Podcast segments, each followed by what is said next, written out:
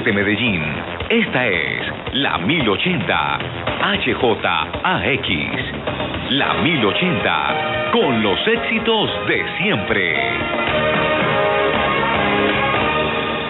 Y ahora llegó el momento de dar la hora por la 1080. 10.30 minutos en la 1080. ¿Aló? ¿Mami? Sí, mijo. ¿Qué le pasó? ¿Por qué llama tan tarde? Ay, me cogieron tomado y se llevaron el carro. Que no controles tu vida, disfruta sin embriagarte, porque hay alguien que te espera. Lleva el timón. Un mensaje de Caracol Social.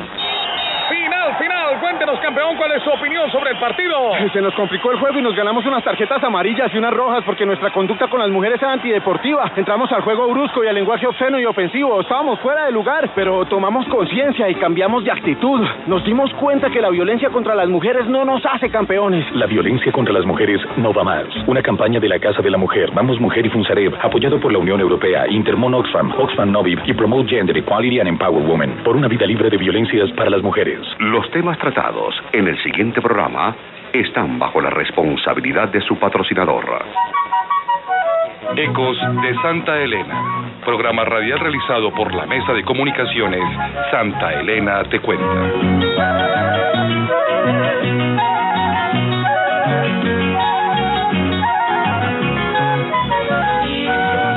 Llano, Perico y el plan, recordando a David y a Dan en Guayaquil. Pasaremos en San Ignacio y el porvenir, parrandeando hasta el amanecer. Hola, ¿qué tal? Bienvenidos a otra edición de Eco de Santa Elena, programa realizado por la Mesa de Comunicaciones Santa Elena Te Cuenta. Es para nosotros un enorme placer saludarlos de nuevo hoy 23 de septiembre del 2010. Los estaremos acompañando en estas, en estas y otras tres emisiones en este mismo horario, todos los jueves entre las 10 y 30 y las 11 y 30 de la mañana. Este programa radial es posible gracias a los recursos priorizados por la comunidad del corregimiento de Santa Elena en el programa de planeación local y presupuesto participativo de la Alcaldía de Medellín, orientados al fortalecimiento de los procesos de comunicación corregimentales. Este programa cuenta con el acompañamiento de la Dirección General de Comunicaciones adscrita a la Secretaría Privada de la Alcaldía de Medellín. Saludamos entonces a nuestra interventora, la comunicadora social Luz Marina Toro Gómez. Les damos la bienvenida a Ecos de Santa Elena, mi compañero Robinson Salazar Martínez y yo, Carlos Andrés Hernández, integrantes de la Mesa de Comunicaciones Santa Elena Te Cuenta, quienes los estaremos acompañando en esta locución. Así es, Carlos. Le recomendamos que durante el transcurso de este programa nos pueden llamar a los teléfonos 410-0090 y 411-9012 para hacer las preguntas a nuestros invitados o para aportar a los temas que trataremos. Les pedimos que sean muy concretos en sus aportes, pues como ustedes saben el tiempo en radio es bastante corto. Recuerden, mientras dure el programa, nos pueden llamar a los teléfonos 410-0090 y 411-9012. Somos los embajadores de la alegría y la belleza, con estas hermosas flores, el carriel y su grandeza. De reojo. Para el tema principal de hoy, invitamos para que nos acompañe en el estudio a Álvaro Bocanumen Puerta, gerente de corregimientos. Con él hablaremos sobre la política de desarrollo rural y cómo con ella se beneficia Santa Elena. También nos acompaña Mercedes Villada, una líder de Santa Elena de la organización CASEMUR, que está ubicada en la vereda del Llano, quien además integra el Consejo Municipal de Desarrollo Rural conocido como el CMDR. Les damos la bienvenida a nuestros dos invitados, a don Álvaro Bocanumen y a doña Mercedes, que nos estarán acompañando en el día de hoy. Recuerden que es muy importante que quienes tengan inquietudes nos puedan llamar para hacer preguntas o aportes, pero por favor, siempre sean muy concretos y ajustados al tema que trataremos. Recuerden que los números telefónicos son el 410-0090 y el 411-9012. Repito, 410-0090 y el 411-9012. Bueno, muy buenos días y qué rico tenerlos con nosotros acá en el estudio. Antes de darles paso a los dos invitados, eh, muy importante que la comunidad sepa que las cortinas que estamos utilizando en el día de hoy pertenecen a la estudiantina Los Silleteros que cumple por estos días 25 años. Ustedes van a estar escuchando a lo largo del programa eh, unas cortinas eh, muy apropiadas para, para nuestros contenidos de Santa Elena. Bueno, muy buenos días a los invitados. Muy buenos días, un saludo muy cordial y afectivo para todos los habitantes de Santa Elena y todos los que nos están escuchando tanto en la ciudad como en los otros corregimientos. Mm, Buenos días a todos los habitantes y compañeros de Santa Elena, que le pasemos muy, muy bien y que nos animemos a hacer muchas preguntas. Eh, sí, eso es muy importante. Bueno, eh, doctor Álvaro, expliquémosle a la gente qué es eso de la política de desarrollo rural, porque eso suena como, como algo grande, como algo técnico, como algo complejo. Entonces contémosle un poquito a la gente eso qué es. En términos muy sencillos, eh, en general, las ciudades capitales de Colombia, todas poseen un área rural. Eh, las políticas en general para el país, eh, las que vienen del Ministerio de Agricultura y Desarrollo Rural, tienen un gran énfasis en las zonas rurales eh, distintas a las que, eh, eh, están en el contexto de las ciudades capitales. Generalmente las grandes ciudades nuestras han dedicado más su esfuerzo a la planificación urbana, al desarrollo de los barrios, de las cuadras, de las manzanas, de sus avenidas, de sus edificios, etcétera, etcétera. Y la parte rural, tradicional históricamente, ha sido más bien ignorada en algunos casos y vista de manera muy superficial en otros. Eh, a partir del plan de, a partir de la ley 388 que es la ley del ordenamiento territorial del país se define que hay un suelo rural y hay un suelo urbano. Eh, en ese sentido entonces se pide que en los planes de ordenamiento territorial se incluya la planificación de, de ambos tipos de suelos. Para el caso particular de Medellín eh, el plan de ordenamiento territorial tiene una visión sobre la ruralidad y eh, el, honorable Consejo Municipal, preocupado por esta situación que ya estaba describiendo antes, entonces decide sacar un acuerdo, el acuerdo 16, donde le ordena a la administración definir una política pública de desarrollo rural para la ciudad. Entonces, eh, el año pasado, a mediados del año pasado, en el mes de junio, sale el decreto 0819, amparado en el cumplimiento del acuerdo 16, donde eh, el objeto de la política es adoptar la política pública de desarrollo rural del municipio de Medellín dirigida a potenciar, promover y articular en los territorios rurales estrategias, acciones, instrumentos e intervenciones del Estado, la empresa privada y la población para que respondan a las necesidades fundamentales de la sociedad y aseguren su desarrollo humano integral, equitativo, incluyente, sostenible y sustentable, priorizando sus necesidades insatisfechas, garantizándoles el ejercicio de los derechos y deberes constitucionales, la generación y protección de oportunidades que les fijen directamente, el aprovechamiento de las potencialidades de los territorios rurales y la protección, recuperación y conservación de la biodiversidad y los recursos naturales en el marco de las disposiciones vigentes y en especial de lo establecido en el Acuerdo 16 de 2007. Esta, este objeto define pues el, el ámbito, digámoslo así, eh, que se aplicaría. Dicho en términos muy sencillos, es la preocupación de la ciudad de Medellín porque sus territorios rurales tengan un, un desarrollo equitativo y justo. Es como una especie de secretaría que se ocupa de los corregimientos. Pues lo podemos, o sea, yo sé que no tiene el nivel de secretaría, pero es como una dependencia que se ocupa de esa ruralidad de la ciudad que de pronto antes había sido un poquito invisible. Sí, en general la alcaldía ha venido desarrollando acciones en los territorios rurales. Eh, lo hace a través de cada una de las secretarías. Salud hace lo suyo, educación hace lo suyo, medio ambiente, bienestar social, etcétera, etcétera.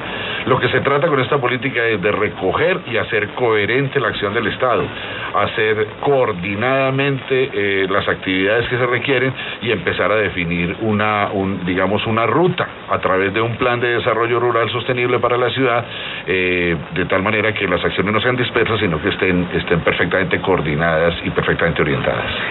Señor Bocanumen, ¿cómo controlar la expansión urbana para que no afecte a los corregimientos de su población? Bueno, hay varias formas de hacerlo.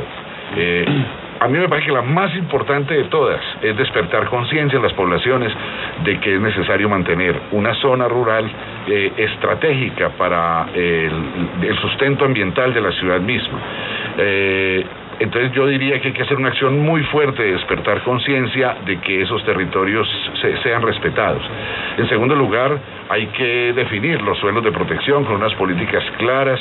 Eh, en, algunas, eh, en algunas partes se define la construcción de parques lineales y de algunas infraestructuras que, que, permitan pues visualizar cuál es el límite entre la ciudad y el campo. Eh, también obviamente hay que hacer acciones de control policivo, vigilancia permanente para que la ilegalidad no siga ocupando esos, esos territorios. Eh, pero más importante que todo, les digo yo, es que la ciudadanía adquiera conciencia, que los habitantes de la ruralidad defiendan su territorio y que los habitantes de la ciudad entiendan que esas áreas no deben ser ocupadas de manera ilegal. Bueno, Santa Elena tiene de todas maneras en este momento como una condición especial frente a los demás corregimientos y es, hablando de lo que usted está mencionando, de cómo evitar la expansión urbana, eh, cómo hacer que de pronto esos macroproyectos que están llegando al territorio y las vocaciones como de ánimo turístico no generen una oleada de gente que va a llegar al corregimiento de una manera un poquito desordenada. No, pues estableciendo los controles. Ustedes saben que para el caso particular de Parque Arví, eh, pues el mayor acceso está dado a través del, del metrocable y hay una eh, limitación en cuanto a que diariamente no eh, vayan, no suban más de 1.300 personas, eso está siendo controlado. El otro control se establecería a través del control vehicular. Yo sé que hay en algunas personas de Santa Elena mucha prevención frente a los, a los controles que se piensan implementar en las vías, pero a, a, mi parecer y al parecer de muchos de los que hemos estudiado, hemos estado estudiando este asunto, es necesario establecer un control. Yo no, no, no, no se va a acercar el parque, es, imposible. Una malla eh, para acercar 1.700 hectáreas, pues cuesta lo que cuesta el metro. Es prácticamente imposible pensar en que se va a hacer un cerco sobre, sobre todo el área. Pero es, eh, los habitantes, por el mismo bienestar de los habitantes, por el mismo soporte ambiental del parque, es necesario que se establezcan controles de acceso. Obviamente hay que darle garantía a los habitantes de allá para que puedan circular libremente hacia sus fincas, hacia sus sitios de y puedan ir sus familiares a visitarlos. Pero que hay que hacer controles, todos creo que estamos de acuerdo en que hay que hacerlos. Doctor Bocanome, ¿cómo va este proyecto eh, o cómo va dirigido el banco de proyectos que ha sido creado en el mismo acuerdo que le da la vida política a este desarrollo rural? Bueno, hay en el Sistema Nacional de Planeación y de acuerdo a las normas que existen de cómo debe ser ese sistema de planeación, está previsto un banco de proyectos de inversión que lo maneja la, el Departamento Administrativo de Planeación. Nosotros no podemos hacer una situación paralela. Entonces, por eso no hablamos propiamente de un banco de proyectos, sino de, me parece, yo no recuerdo exactamente el nombre, proyecto de iniciativa, eh, iniciativas, un banco de iniciativas, que en la medida en que vamos viendo la viabilidad de ellos, se van trasladando hacia el banco de proyectos que maneja planeación. En el momento se trata de un instrumento virtual, así está definido en el decreto, se trata de tener como un, eh, un inventario, digamos, de los posibles proyectos, los que ya vayan pasando a nivel de proyecto ya se negociarían a través de los planes de desarrollo de la ciudad para que queden incorporados pues a, al sistema municipal de planeación. Bueno, dejando de lado el proyecto Parque Arby, el cual estaremos ampliando el próximo programa, eh, ¿qué otros proyectos importantes se están desarrollando en Santa Elena? ¿Qué hay para destacar? Pues yo creo que la parte educativa se han hecho unas inversiones muy importantes. El último eh, que se hizo fue el de la escuela de la Vereda del Placer, que es una escuela muy bonita, creo que está en concordancia pues con el, con el contexto territorial y ambiental que allí se requiere. Pero también se han hecho mejoramientos en la institución educativa, también se han hecho mejoramientos en la escuela de la Vereda del Plan se han hecho unas inversiones importantes en, este, en esta parte educativa. En la parte de salud, pues eh, todos sabemos, se hizo la ampliación y eh, remodelación, si se quiere, de la unidad hospitalaria. Me parece que quedó una, una unidad hospitalaria bastante cómoda y con, con, unos buenos servicios. Sin embargo, la gente aspira pues a que haya ya una ambulancia 24 horas y hayan todos los servicios del mundo. Em, yo creo que esto tiene que ser parte de un sistema. Hacia la parte del oriente están eh, importantes construcciones hospitalarias con todos los, los beneficios. Habría que establecer eh, contactos, habría que establecer convenios para que el sistema de salud opere de una manera adecuada y haya una atención primaria pues en salud. Me parece que la experiencia de los vigías de salud que viene desarrollando la Secretaría de Salud es bien importante y vale la pena mirarla con, con interés. Eh, también han habido inversiones importantes en la parte de infraestructura vial. Eh, la escuela, eh, se, se trata de trabajar con el concepto de escuela contextualizada y eh, al respecto pues ahí con la Secretaría de Educación venimos trabajando en eso. Amén pues de las otras eh, actividades que la alcaldía tradicionalmente realiza, como es el caso de los programas de bienestar social y eh, los programas que la Secretaría de Desarrollo Social también ofrece. Obviamente la Secretaría del Medio Ambiente con sus reforestaciones, el- la siembra de árboles, Jorge Molina, etcétera, etcétera. Son todas inversiones muy importantes que se hacen en, en ese corregimiento. Bueno, les estamos recordando los teléfonos 410-0090 y 411-9012. Recuerden que este programa es hecho para ustedes, así que por favor, cualquier inquietud se pueden comunicar con nosotros directamente mientras dure el programa. Bueno, doctor, yo le tengo otra preguntita. Teniendo en cuenta que se acercan las elecciones del Consejo Municipal de la Juventud, ¿qué cree usted que deben proponer los candidatos juveniles eh, de los corregimientos para propiciar la articulación de los mismos, de estos cinco eh, corregimientos que tenemos en Medellín? Eh, la división político-administrativa en corregimientos ocasiona que haya una problemática muy específica para cada uno. Entonces yo, por ejemplo, la problemática que tiene San Antonio de Prado, eh, me parece que no es posible compararla con la de Santa Elena o con la de Palmitas. Cada uno tiene como sus, sus propias particularidades. Pero sí hemos identificado en el trabajo que hicimos con la Universidad Nacional tres importantes microrregiones que más o menos guardan cierta homogeneidad. Una primera microrregión que la vamos a llamar de conservación y protección, que básicamente están eh, los ecosistemas estratégicos, estaría en toda la parte de retiros de quebradas, eh, estaría todo lo que se puede uno denominar pues la estructura ecológica principal de, de- los corregimientos. Una segunda microrregión que es la de producción familiar campesina, que son zonas donde se puede producir, pero con ciertas restricciones en lo ambiental. Nosotros no queremos que se, se- se disemine el uso indiscriminado de agroquímicos y cosas por el estilo.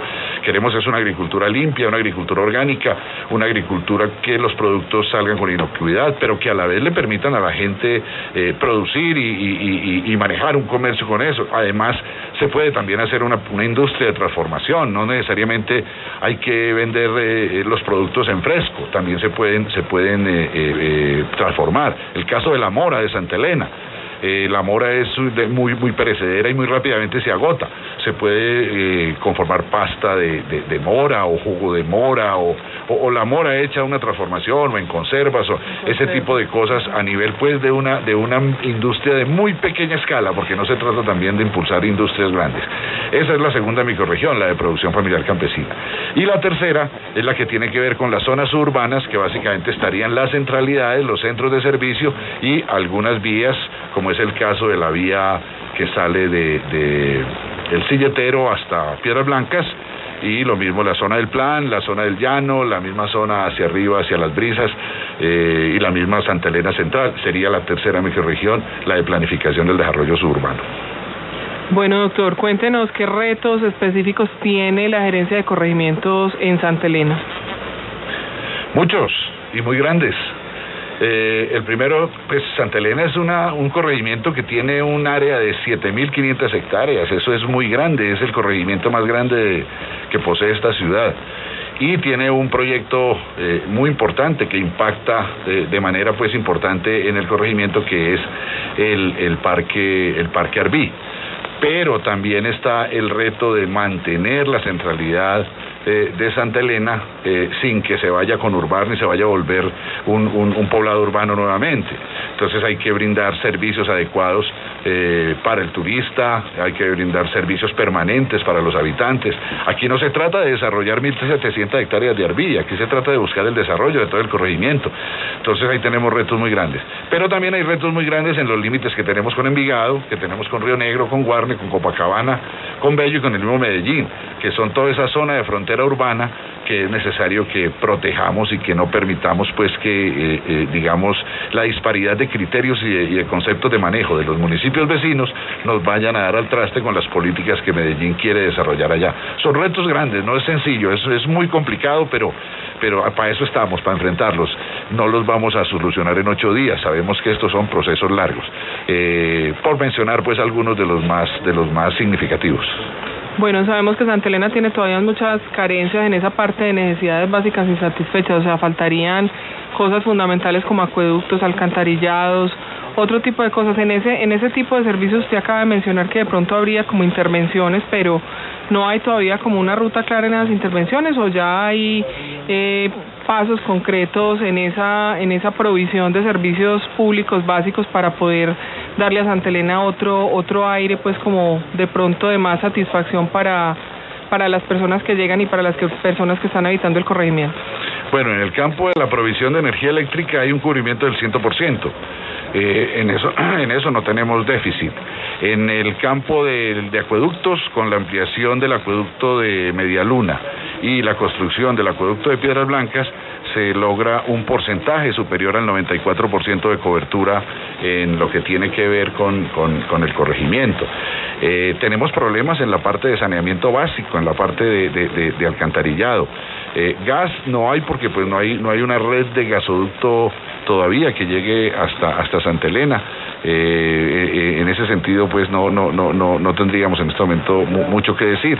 Y el otro servicio que nos quedaría son los servicios telefónicos, que en telefonía fija hay una buena cobertura, tenemos algunos problemas en telefonía móvil, pero hay algunas restricciones para la colocación de las estaciones de retransmisión por razón de que la mayoría de los suelos son suelos de, protección y conservación. Yo pienso que la telefonía móvil, la telefonía celular, hay que buscarle la manera de que obtenga un mayor desarrollo máximo, que va a haber un flujo de, turismo y, la telefonía no solo sirve para comunicarnos entre los seres humanos, también es un elemento que sirve a crear condiciones favorables de seguridad.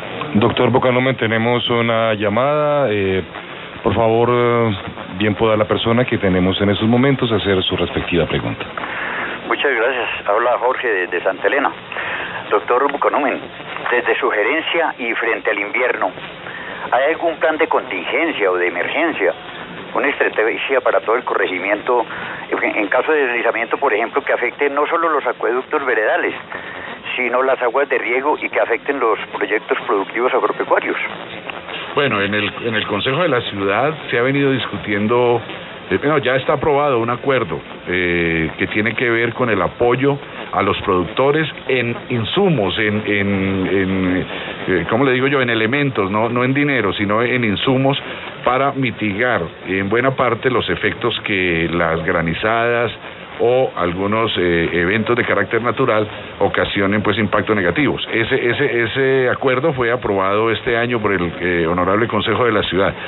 Ya para la parte de deslizamientos y digamos problemas con viviendas y cosas por el estilo, pues estarían básicamente los programas que se desarrollan a través del, del SIMPAT. Pero la, la, buena noticia es que el acuerdo del Consejo Municipal sí nos va a atender, nos va a permitir atender en parte, no, no digo en la totalidad, en parte algunos de los impactos negativos que causan eventos naturales en los cultivos. Tenemos otra llamada. Buenos días. ¿Quién nos acompaña en la línea?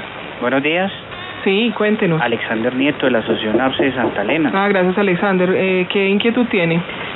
Son eh, tres inquietudes básicamente. Eh, el doctor Bucanumen hablaba de la zona de protección. Hay una gran preocupación con el tema de la zona de tradición de cultivos, donde hoy aparecen los mapas como zona de protección. El campesinado acá pregunta, bueno, siembro mis papas, sigo sembrando mis flores, eh, sigo con el tema de las vacas o qué hacemos. La otra pregunta sobre el tema de acompañamiento técnico, acabamos de entregar eh, un trabajo a la misma alcaldía de Medellín sobre unas encuestas que se hicieron a los pequeños productores agrícolas y hay una gran preocupación porque hablan de un, de un abandono de hace 10 años desde la parte de la UMATA, hoy UDRA eh, reclaman nuevamente como ese acompañamiento técnico eh, y referente al choque mmm, pues desde los impactos que se están generando por el invierno, ¿no? los granizivos, de las heladas, que hay con respecto a eso hay otra terminación de esos cultivos. Era bueno que el doctor Bocanumen de pronto nos colaborara respondiéndonos esas inquietudes. Alexander, en primer lugar, pues un cordial saludo y qué bueno que usted esté participando en esto, nos alegra muchísimo. Eh, con respecto a la división o zonificación que se hace desde el Ministerio de Medio Ambiente y que pues amerita el control de Corantioquia y la Autoridad Ambiental, entonces está revisando 15 días de todas maneras, eh, sí, se ha, sí se ha venido permitiendo en algunos suelos el uso de algunas eh, actividades en, en, agricultura, siempre y cuando pues conserve eh, digamos, criterios de sostenibilidad. Yo no sé exactamente a qué área se estaría usted refiriendo, uso de ese suelo en pro de, de, esa actividad forestal, pero hay alguna, alguna posibilidad con lo agroforestal y tendríamos que estudiar.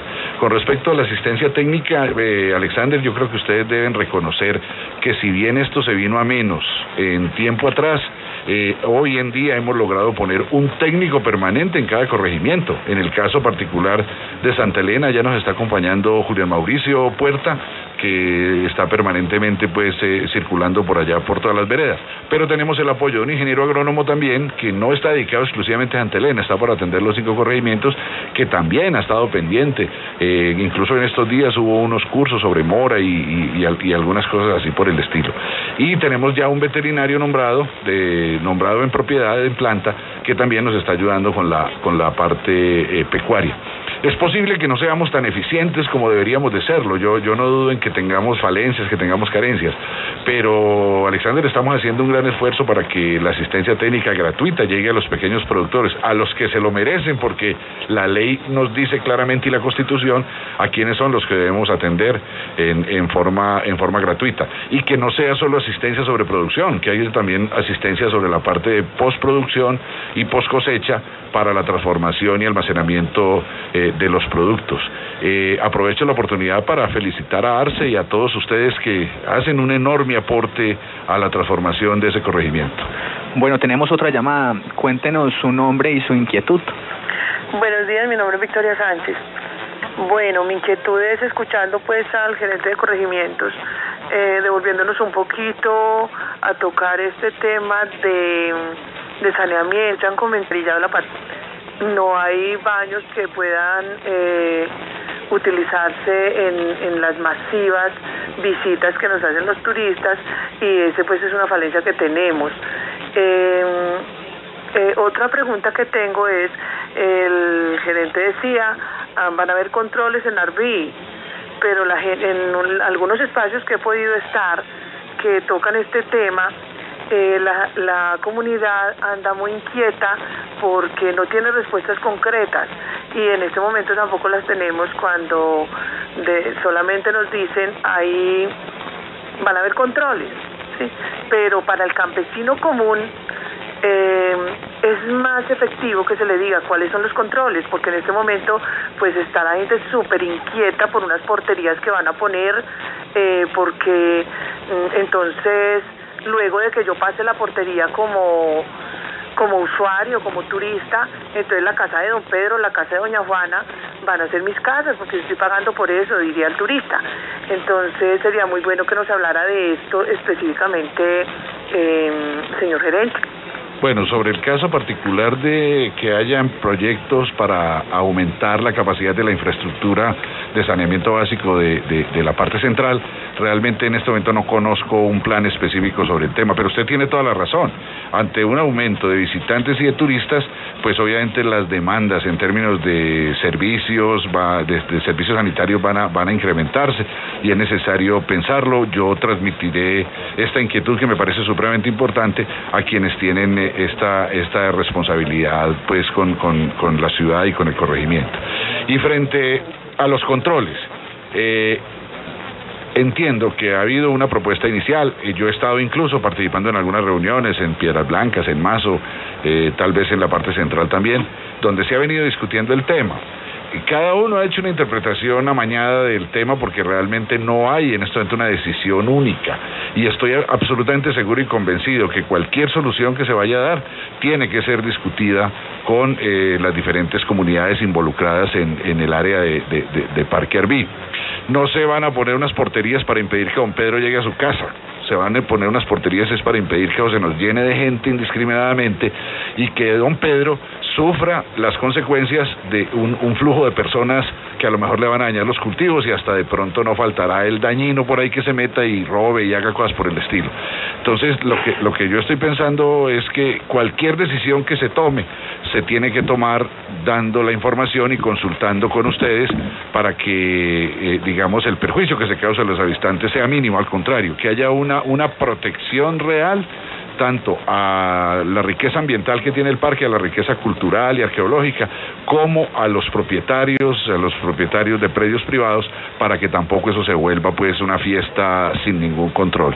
Yo no sé exactamente cuál es la solución que se va a dar en este momento, no la tengo, sé que hay varias propuestas, pero también sé que hay unas mesas, hay unos algos que se están haciendo en, las veredas, hay algunas eventos, hay unas mesas de trabajo temáticas y con toda seguridad cualquier decisión que se tome va a ser consultada y va a ser concertada con ustedes mismos.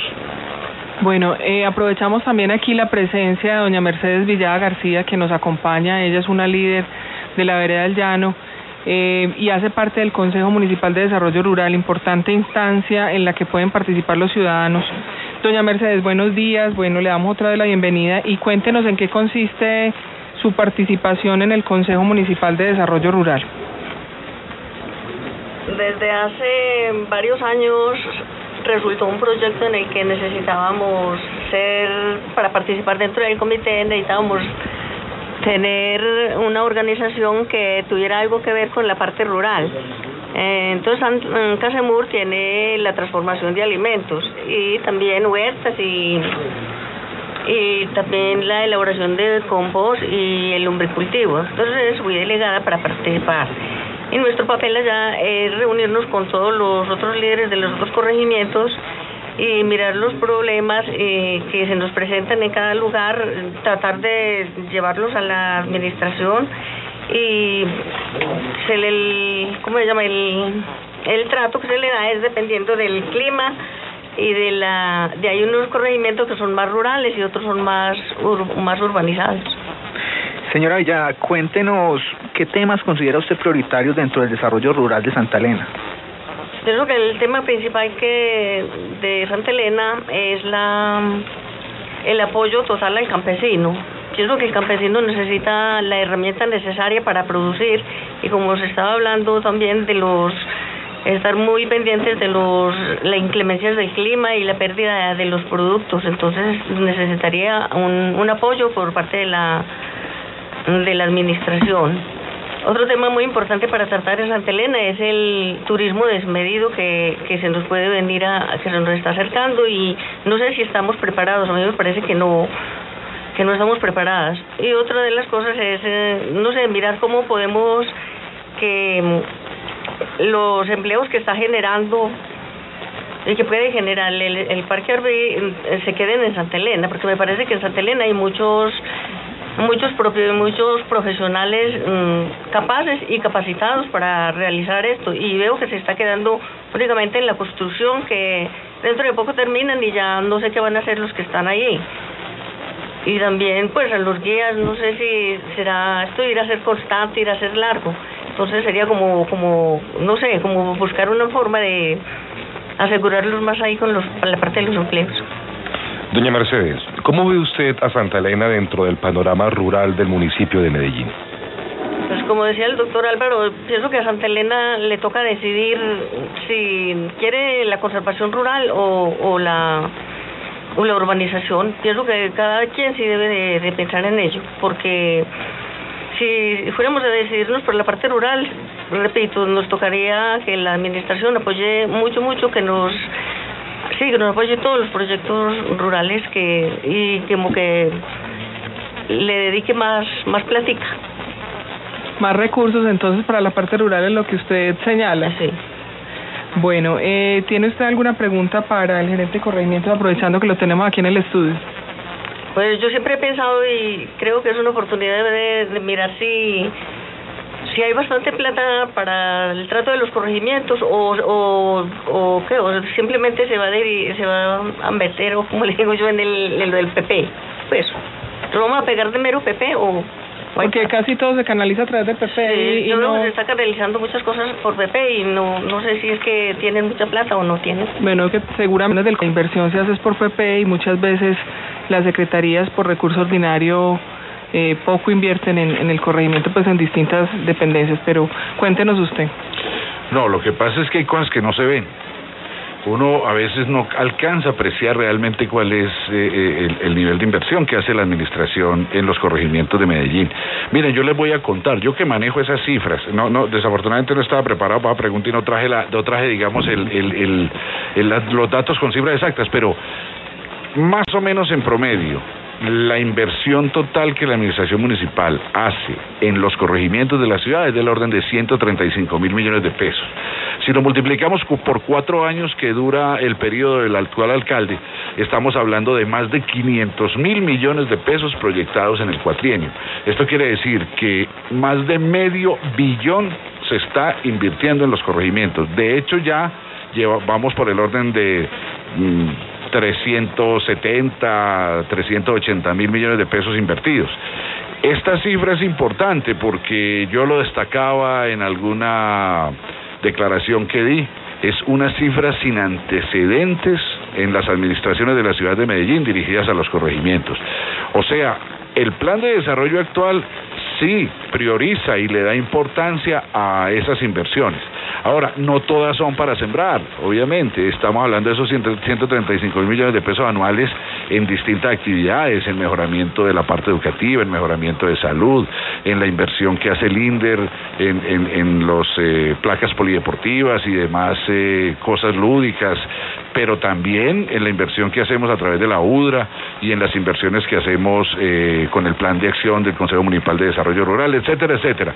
Yo le digo para confianza de todos los, los amigos de Santa Elena y de todos los corregimientos, esta administración es la que sin antecedentes en la historia le ha hecho una mayor inversión, le ha jugado eh, con, con ganas a eh, apoyar el desarrollo rural. Les estamos recordando nuestros teléfonos, el 410-0090 y el 411-9012. Recuerden que este programa es hecho y creado para ustedes, para que puedan comunicarse directamente con los protagonistas de nuestros cambios en nuestro corregimiento. Bueno, eh, hasta este momento tenemos como planteada la entrevista para el gerente de corregimientos y para doña Mercedes. Si algún oyente necesita hacer una pregunta, sería ideal que nos llamara en este instante porque ya pasamos a otro tema. Muchísimas gracias por habernos acompañado en el, en el programa, en el estudio y bueno, son bienvenidos cuando, cuando nos quieran venir a contar cositas, novedades y, noticias para la comunidad de Santa Elena. Muchas gracias. Yo quisiera eh, aprovechar para hacer, eh, eh, digamos, unas, eh, unas cuñas, si se quiere. El mañana viernes vamos a tener un encuentro corregimental en San Antonio de Prado. Van cuatro representantes de cada una de las ocho veredas que tiene San Antonio de Prado. Eh, tenemos el año el año pasado hicimos un encuentro, vamos a estudiar esas conclusiones que se publicaron, lo- los hicimos en un libro que lanzamos ahora en la Feria del Libro y eh, una matriz de la problemática corregimental. Entonces, con los habitantes de las veredas vamos a analizar eso para empezar a buscar priorizar eh, proyectos y empezar a alimentar ese banco de iniciativas de inversión que ustedes me preguntaban al principio. El siguiente encuentro va a ser en Santa Elena.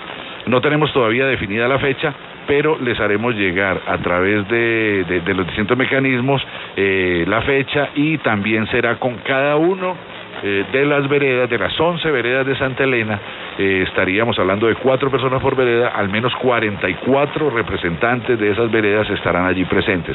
Y la gente de Santa Elena ya conoce porque el año pasado la hicimos en Abram, en Abram, ahí que no, eh, en la parte pues hacia de- debajo, de, bajando de San Ignacio, eh, fue un encuentro bastante interesante. Vamos a darle continuidad. Eh, estamos también próximos a convocar a la, a la Asamblea del Consejo Municipal de Desarrollo Rural, que nos hemos de- demorado un poco, pero que próxima, varios me han preguntado, por eso hago, hago esta aclaración. Y estamos haciendo un relanzamiento, mejorando la imagen de los mercados campesinos que hacemos cada ocho días en las 10, 11 parques de la ciudad.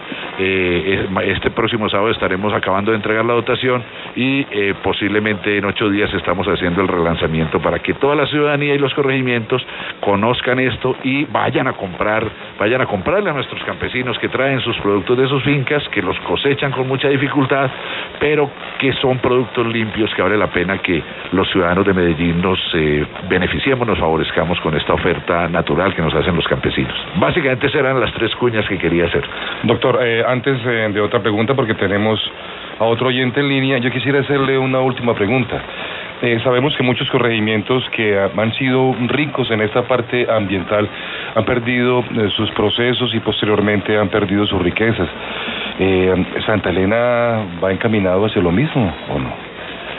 Depende de nosotros, depende de los habitantes de allá, depende de la manera como nosotros controlemos la acción que puedan ejercer los visitantes turistas que vayan allá y dependen también de algunas inversiones que nos permitan hacer correctivos. Pero la responsabilidad no es de un alcalde ni de un gobierno, la responsabilidad es de toda una sociedad, incluyendo una mayor responsabilidad de la gente de Santa Elena, porque tenemos que ser francos y sinceros también a veces nosotros dañamos los caminos ancestrales haciendo el camino para entrar a la finca o nos tiramos en las fuentes de agua tratando de obtener un beneficio para nosotros. Esto es un problema, esto- podemos hacer muchas eh, inversiones y todo, pero esto es un problema también de conciencia de la sociedad. Bueno, tenemos otra llamada. Bienvenido. ¿Y cuál es su inquietud? Eh, sí, muy buenos días. Habla Carlos Alberto Álvarez de la Vereda del Cerro. Quisiera aprovechar al gerente de corregimientos para una inquietud que tengo muy grande. Yo pertenezco a la mesa de comunicaciones.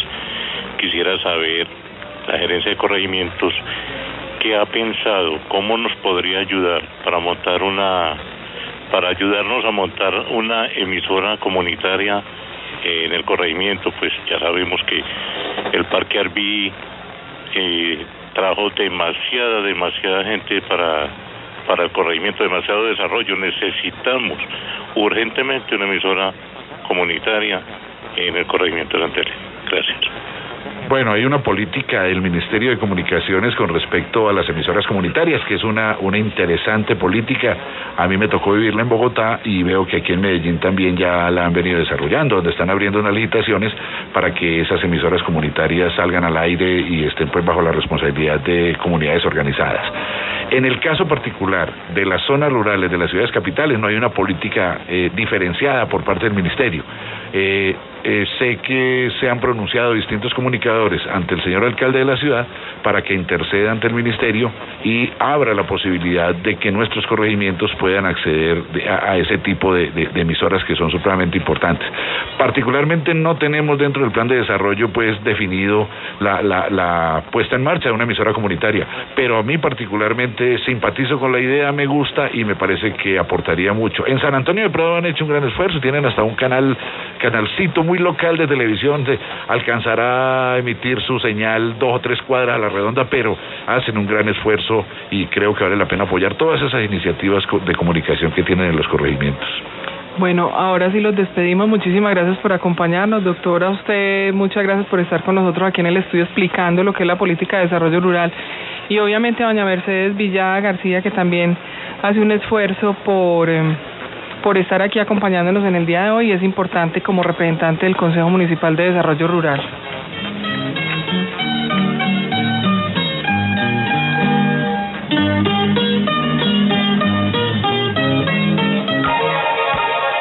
Y lo que hace mi gente.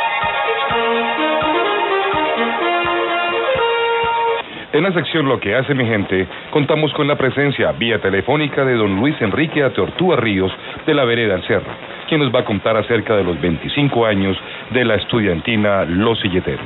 Les recordamos que estamos en Ecos de Santa Elena y a esta hora de la mañana, 11 y 15 AM, saludamos en la línea a don Luis Enrique Ateortúa Ríos. Buenos días, don Luis Enrique, y bienvenido.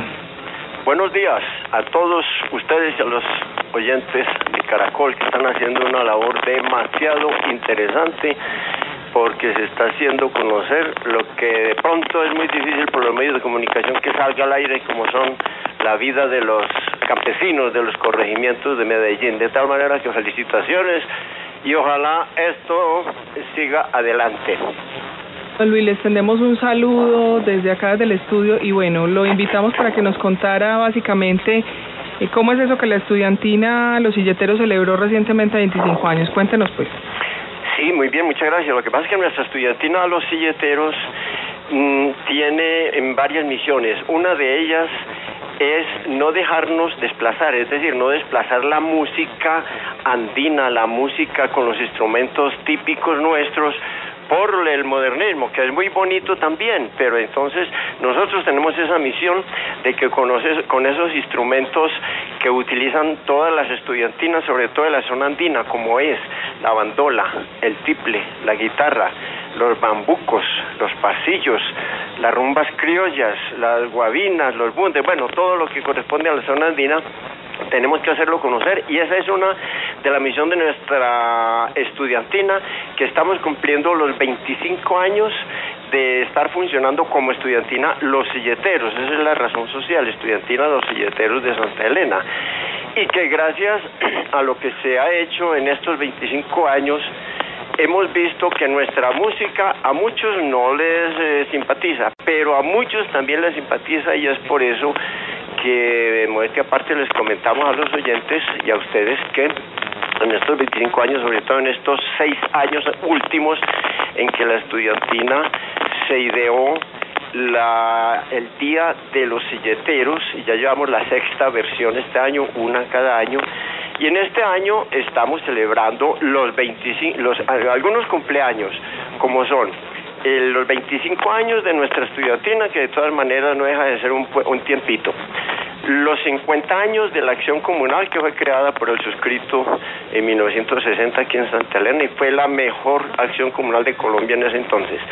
Estamos también celebrando los 200 años de nuestra independencia porque nosotros no somos ajenos a lo que a- al pasado.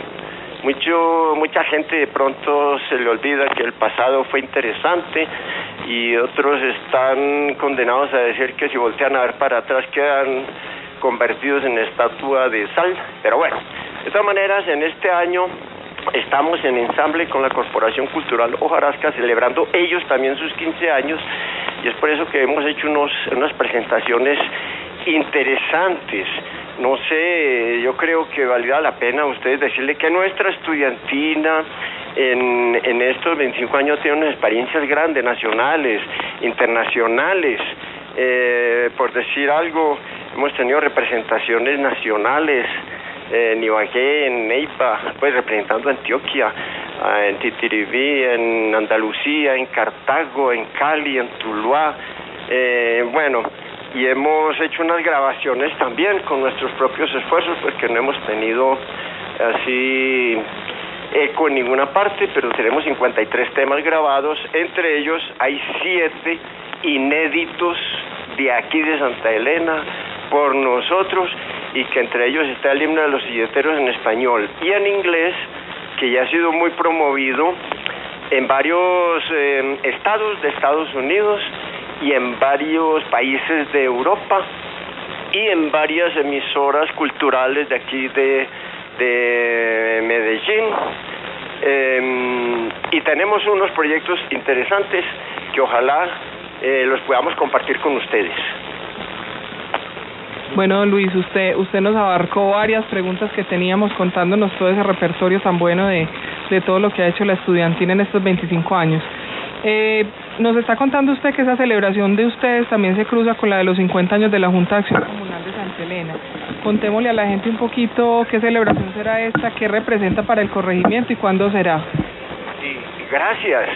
Mira, es muy interesante eso porque es que, le, repito, la, la Junta de Acción, la, la- la Acción Comunal de Santa Elena fue la mejor del país en 1961. Eso fue- la creamos en 1960 y justamente le vamos a hacer un homenaje a los fundadores, que ya son muy poquitos los que están, los que tienen vidas, se han muerto y se fueron para el cielo y como se dice, los hombres pasan, las obras quedan. Ahí están. Por ejemplo, de 1960, del 27 de septiembre de 1960 que fue creada la organización. Este año le vamos a hacer el- ese homenaje a la estudiantina el 26 de septiembre, o sea, un día menos de los 50 años que cumple. Y entre otras cosas, fueron muchas en cuatro años que nos tocó dirigir esta cuestión.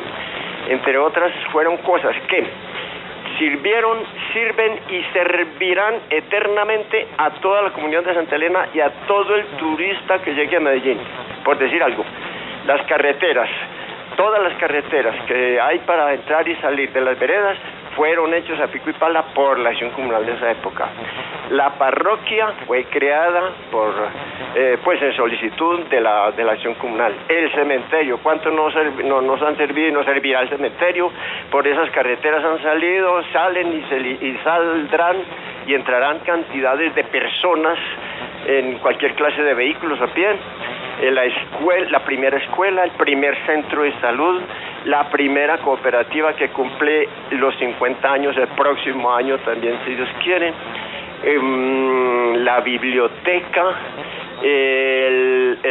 ah, la casa cural con todas sus cosas, el mercado comunal, muchos acueductos, electrificación, alcantarillados, ayuda a los pobres, casas que se hicieron en esa época para los más pobres, no importaba la vereda y no importaba tampoco eh, lo que nos fueran a pagar porque nunca esta gente recibieron un centavo como auxilios o pues cuando eso no existían, todo era a punta de de, autogestión. Personalmente cada persona con su ollita, con su arrocito y su cosita se venían de su casa a trabajar todo el día en cualquier vereda, por decir algo, la, la vereda de Pantanillo, ir a trabajar hasta Barro Blanco y la vereda de Barro Blanco ir a trabajar hasta Pantanillo, en las obras de las escuelas, que fueron tres las que también en esa época se ingeniaron y se crearon, que fue la de Barro Blanco,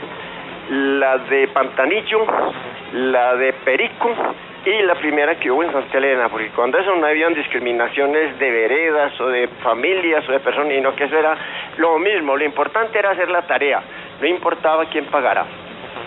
Don Luis, pues mejor dicho, el recorrido es, nos quedamos cortos de tiempo para poder contar todo lo que ha pasado y vemos pues los que de pronto no, no asistimos a esas jornadas, vemos que lo que han dejado es un legado bastante importante. Cuéntenos cuándo lo van a celebrar. Entendemos que el domingo, ¿cierto? Hora y, hora y lugar para que la gente de pronto nos acompañe. Fuera. El domingo próximo, si Dios quiere, compañerita, vamos a, a las 12 del día dentro del templo, porque es el sitio como más de más seriedad, de más atención, no hay de pronto bullas eh, raras y lo vamos a hacer. Iniciamos con una Santa Misa, pero para iniciar la misa vamos a leer el acta número uno de la acción comunal de esa época, o sea, la del 27 de septiembre de 1960. Eso es tomada del libro original, no son inventos, no son imaginación, sino que es tomada del libro original, que, original de actas, de cuatro años que lo conservo afortunadamente como un archivo, como un legado para cualquier consulta con nombres propios de quienes trabajaron un día, dos días, medio día. Eh, es decir, hay un, hay un historial eh, verdaderamente interesante. Y para el domingo tendremos, después de la Santa Misa, una serenata para los eh, que participen por nuestra estudiantina, con música de la que nos gusta y que nos seguirá gustando y que de ahí no nos sacan ni por el chiras, cuáles son los bambucos, los pasillos eh, dedicados a los más viejos. Bueno, Luis, le agradecemos mucho su presencia en el programa, lo felicitamos a usted y a todos los demás integrantes de la estudiantina y bueno, muchas gracias por acompañarnos.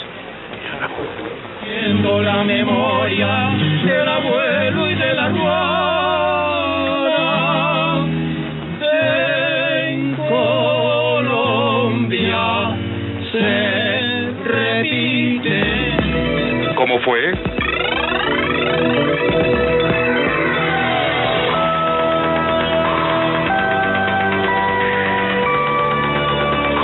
Familias en acción en la Casa de Gobierno. El programa de Medellín Solidaria atenderá en la Casa de Gobierno inquietudes de la comunidad inscrita en el programa Familias en Acción. Jenny Cardona Pineda atiende todos los martes en horario de oficina a las personas ya inscritas en este programa. La funcionaria se encarga de resolver cualquier inquietud referente al subsidio que reciben estas familias. Recibe papelería y atiende dudas o dificultades que tengan sobre el programa. Es importante que la comunidad recuerde que las personas que asistan ya deben estar inscritas en el programa Familias en Acción, pues no se hacen inscripciones nuevas. Cualquier inquietud, favor comunicarse a la Casa de Gobierno al teléfono 385-6984 o al correo electrónico jenny punto cardona 21 arroba gmail.com. Repito, 385-6984 el teléfono y el correo electrónico jenny.cardona21 arroba gmail.com.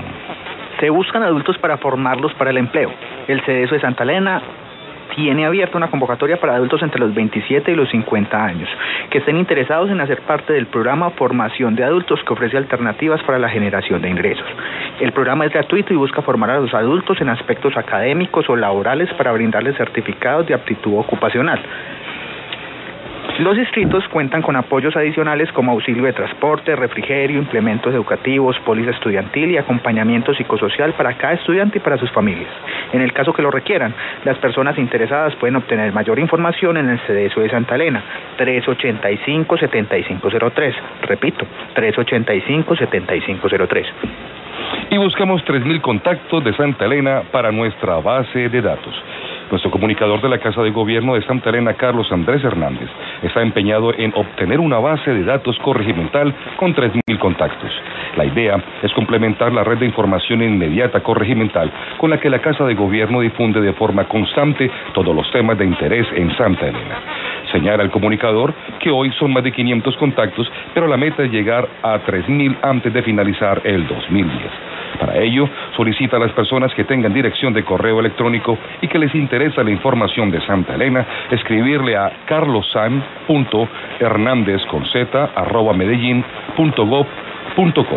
Repito, carlosan.hernández arroba medellín.gov.co, manifestando su interés en ser incluidos en la base de datos. Eso les permitirá solicitar información sobre temas puntuales y reenviar a sus propios contactos las novedades, agenda y diferentes actividades que se desarrollan en Santa Elena. Para cualquier inquietud eh, adicional, los interesados pueden llamar al 385-7449. Repito, 385-7449. La Secretaría de Bienestar Social ahora atiende inquietudes de la comunidad en la Casa de Gobierno de Santa Elena. Silvia Luz García Rojas, funcionaria de esta dependencia, está todos los lunes desde las 9 de la mañana en horario de oficina. Quienes deseen mayor información pueden comunicarse a los teléfonos 269-5622 o 269-5642. Repito, 269-5622 o 269-5642, extensión 107. Al celular 300-785-6932 o al correo electrónico sil.garo.hotmail.com sil.garo.hotmail.com o directamente en las oficinas de Buen Comienzo ubicadas en el segundo piso de la Casa de Gobierno de Santa Elena.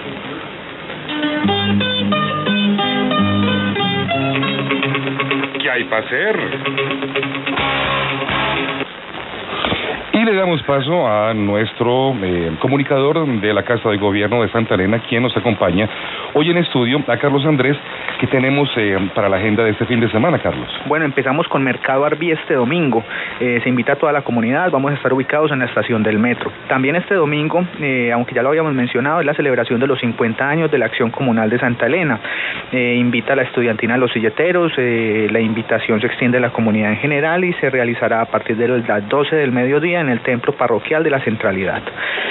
También el 29 de septiembre, es decir, el próximo miércoles, eh, habrá mesa ambiental. También se invita a la comunidad en general y será entre las 3 y las 5 de la tarde en el auditorio de la Casa de Gobierno de Santa Elena. Y Ana también nos tiene una invitación. Cuéntanos. Eh, sí, Carlos Andrés, es muy importante que la gente sepa que hasta el 30 de septiembre tienen plazo para participar en un concurso que es bien bonito, que se llama Medellín Un Jardín de Flores. Eso está convocado por la Alcaldía de Medellín y la Secretaría del Medio Ambiente. Eh, la idea es como tener jardines por cuadras, por urbanizaciones, por jardines en, en empresas, jardines individuales o por corregimientos. Hay premios interesantes para que se animen. Eh, en Santa Elena eso es fácil porque Santa Elena es tierra de flores y es muy fácil tener jardines. Entonces se van a premiar las categorías en 12 millones, 7 millones y 3 millones para respectivamente primero, segundo y tercer puesto. Se van a premiar los tres mejores jardines por cada categoría mediante la financiación de actividades que estimulen la cohesión social de las comunidades que incentiven la jardinería con capacitación, material vegetal y recorridos guiados en la ciudad. Eh, bueno, creo que hasta aquí nos duró el tiempo hoy.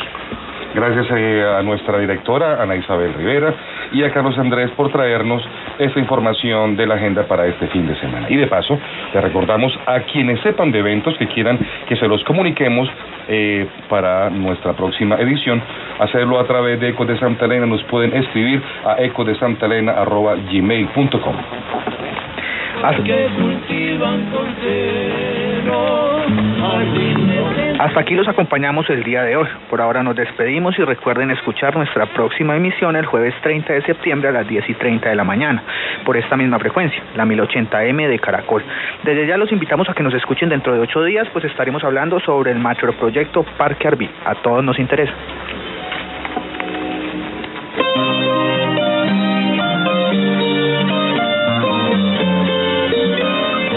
Ecos de Santa Elena es un programa radial realizado por la Mesa de Comunicaciones Santa Elena Te Cuenta, con recursos priorizados por la comunidad del programa Planeación Local y Presupuesto Participativo de la Alcaldía de Medellín. Participamos con ustedes el día de hoy Robinson Salazar Martínez y Carlos Andrés Hernández en la locución. Juan Pablo Hoyo Salazar, coordinador de la Mesa de Comunicaciones Santa Elena Te Cuenta, Laura Rendón, Jorge Quijeno, Quiseno Gil y Carlos Alberto Álvarez Acosta en la elaboración y realización de los distintos temas y secciones bajo la dirección de nuestra comunicadora social Ana Isabel Rivera. El programa contó con el acompañamiento técnico de nuestro peligro Edgar Restrepo, nuestro control de caracol, a quien le damos las gracias y su paciencia por seguir con nosotros. Le recordamos que para sugerencias y comentarios pueden escribirnos a ecosdesantaelena.com y los esperamos en la próxima emisión de Ecos de Santa Elena el jueves 23 de septiembre de 10 y 30 a 11 y 30 por la 1080 de Caracol. Y para terminar el día de hoy le dejamos con esta pildorita para la memoria. La calidad de una persona persona es directamente proporcional a su compromiso con la excelencia, independientemente de su campo de actividad. Vince Lombardi. Nos escuchamos dentro de ocho días.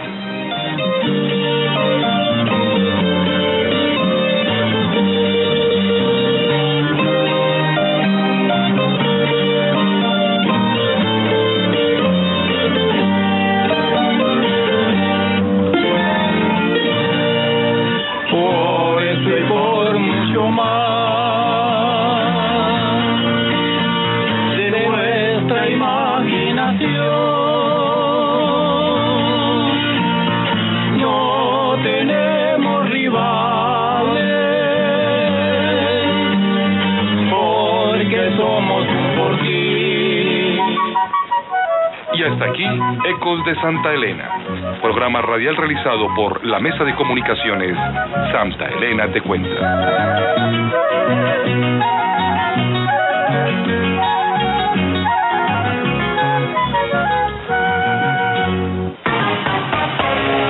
Desde Medellín, esta es la 1080 HJAX. La 1080 con los éxitos de siempre. Thank you.